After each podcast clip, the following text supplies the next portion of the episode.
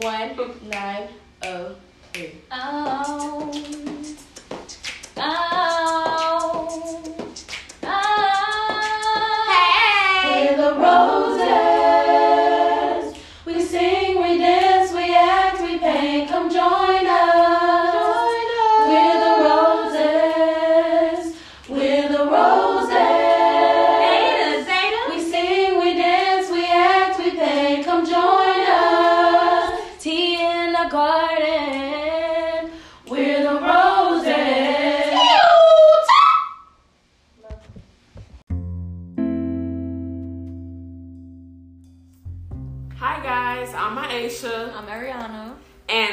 Another episode of Tea in the Garden. And today's episode, we're gonna talk about why we love being black. And I'll start off. Why I love being black is because I just feel like we have a sense of, for one, we have a sense of our own culture. Um, is built upon our bond. And the interesting thing is, this semester I'm actually taking a course on Introduction to Black Psychology.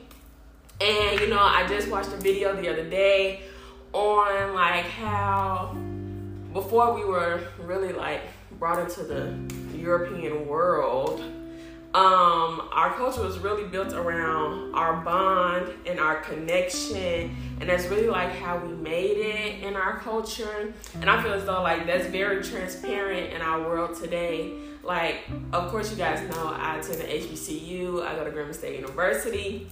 Mm-hmm. And really, what brought me here, I'm a senior. This is like my last year. But what brought me here was I came from orientation. And this is my first time ever seeing a school. I had already accepted it. I was just going out on a limb. I'm from Chicago, so I was moving 12 hours away. And when I got here, it just felt like a sense of home because I know that black people and just us together like we really just like connect to each other because in our lives throughout our lives we really have different moments that we all can relate to. It could be a situation with our parents it could be a situation with school like you're not hair braided on a nice good old sunday. Oh, you know i always see on twitter how you know, they got the hot combs and the grease because I know every Sunday after church, my mama would wash my hair mm-hmm. and it'll be in some nice good old plaits for a nice good old week. And that was my routine every single Sunday. Y'all want to know a fun fact? I don't know if I can say this, but my mom did not do my hair. Y'all don't know this. I'm well. Y'all might know this. I'm half white. My mom is white. My mom did not know how to do my hair when I was younger. What? At all. So I went to my brother's nanny while I was a kid. She used to beat me with a brush. I'm still tender headed. I don't understand. that did not help. Girl, so yeah, I just feel as though like we have those little moments and those connections where we really just sit and think, and everybody literally has a moment where another black person can literally be like, "Girl, that happened to me too." Oh yeah, boy, that happened to me too when I was growing up, and I just feel like that is just so powerful, and that speaks for itself because it just shows that our culture and our spirits and our powerful souls just moves through each individual and each family. I agree. The culture is is just one of its own. It's so different, and I could really tell that growing up, cause you know, going to my mom's side of the family was completely different than going to my dad's side. Like when I go with my dad, we going bowl, we going to have a cookout, we going, you know, listen to music, party in the yard. I go by my mom's side, and you know, we're just Chilling. we're still having fun, but you know, we're just doing different things. We're sitting around the table talking, you know, we're playing games and stuff, having a good time still. But you know, it's a different culture, and I love that about being black.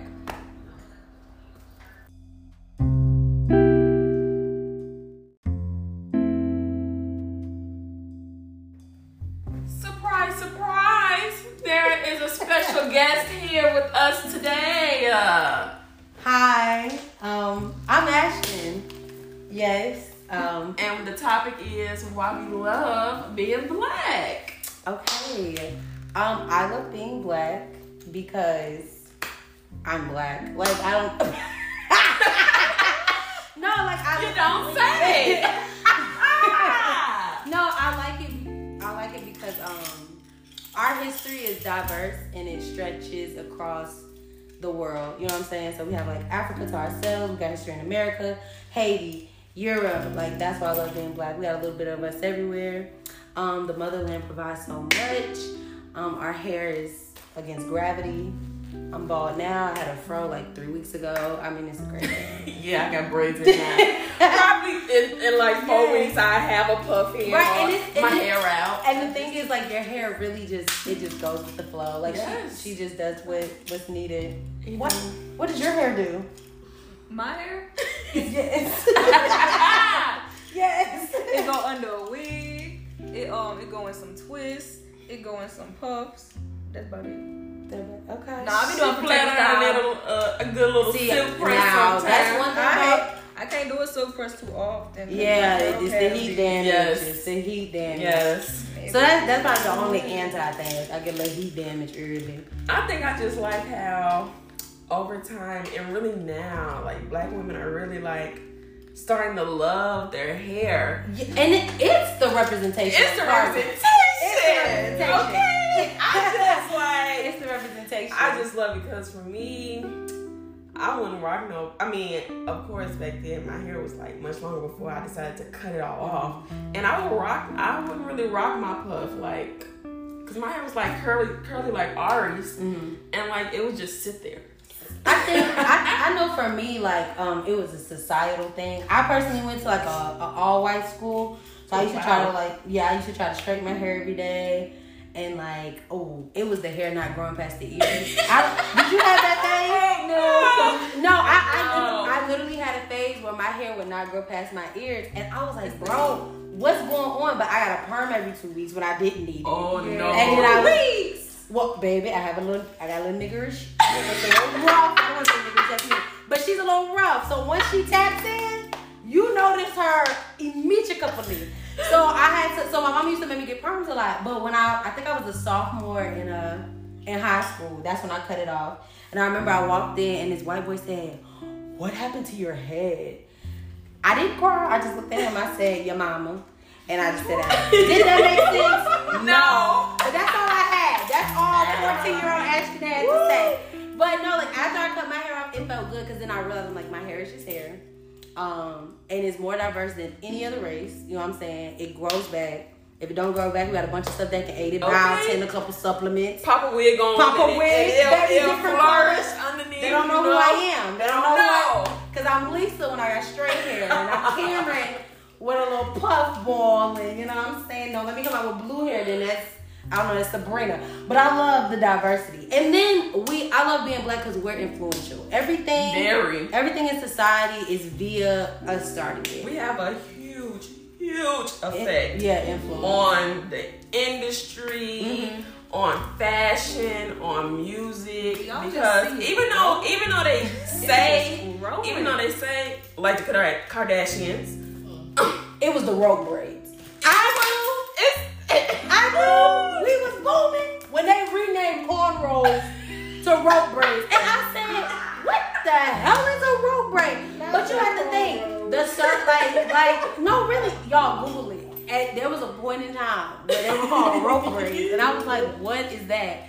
But um, if you think about it, like really the the is it surgical commu- um mm, surgery? People get a lot of surgeries now to look at us, so they benefiting because they want our shape.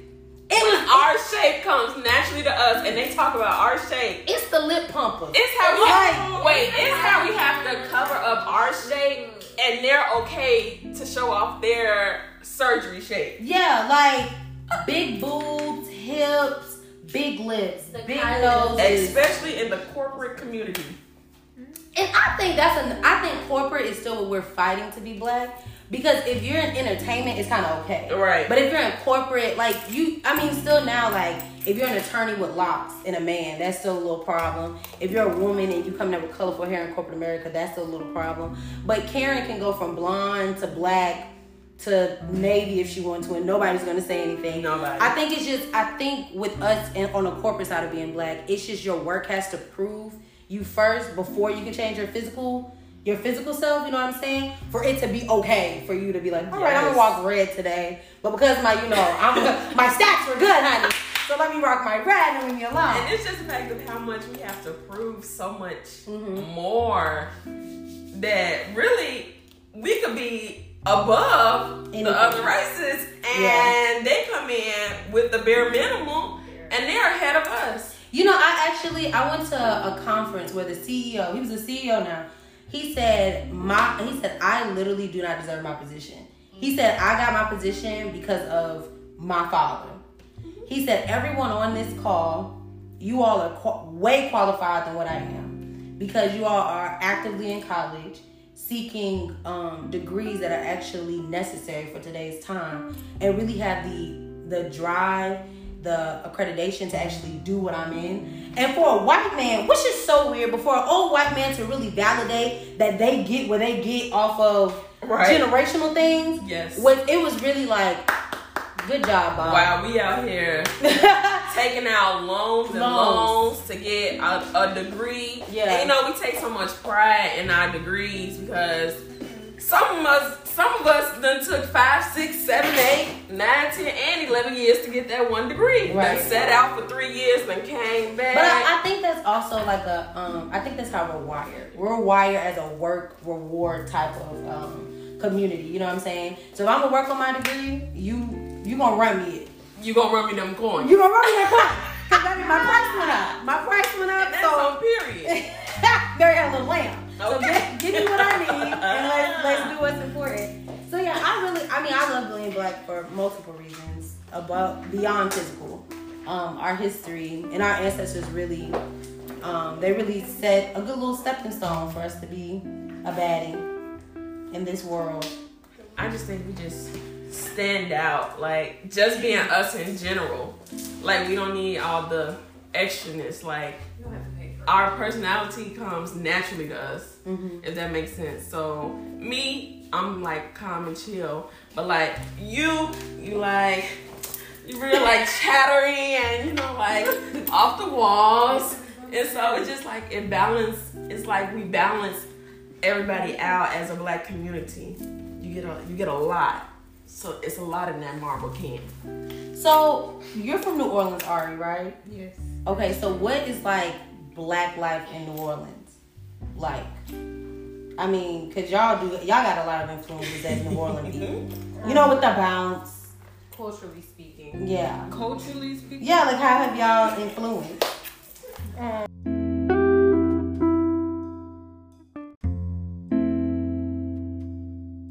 There's more faces popping up. Like, and my school was, it was. We had a lot of black people, yeah, but it was a lot of Asians and white people because you know, my school is close by. My school is South Plaquemines in Port Sulphur, Louisiana, and it's close by like a whole bunch of bayous in the Gulf of Mexico. The Gulf of Mexico in my backyard, basically. Mm-hmm. So it's just a lot of fishers, shrimpers, and all that, and then a lot of people coming in from across seas, from different places, Cambodia, all the Wait, wait, people, people come to New Orleans from Cambodia? Yes, baby. You don't know how many Cambodians and Asians they got in Edna Car, Man, I East need to go back to South New Orleans. everywhere.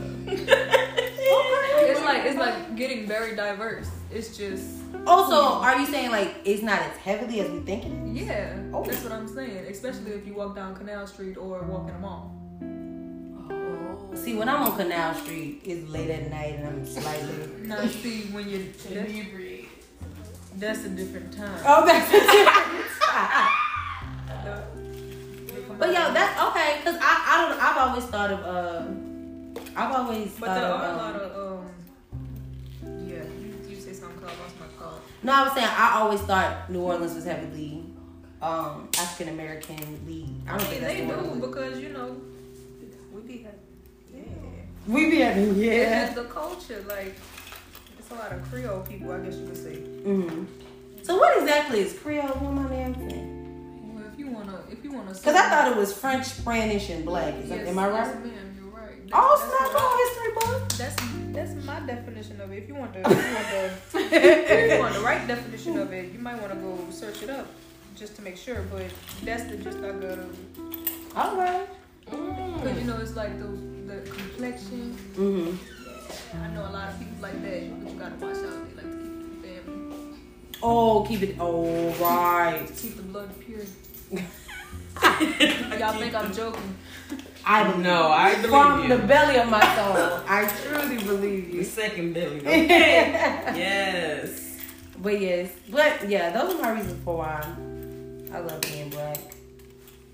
Yes, that I, really hope you guys enjoyed this podcast. Happy this- Black History. It's a holiday. Hold up. Whole month. Even though I feel like we shouldn't get the shortest month of the year, mm. But, But- I saw it on the internet. They said it's 2021 is Black History Year. Mm. We're we're we're, We're taking over. We're taking over because of our time, for the 99 and 2000s. and that's on period. But yes, guys, I hope you guys really enjoyed this podcast, this topic on why we love being black. I love it. I'm Aisha, and I'm out of here. Ari out. Bye, I'm Ashton.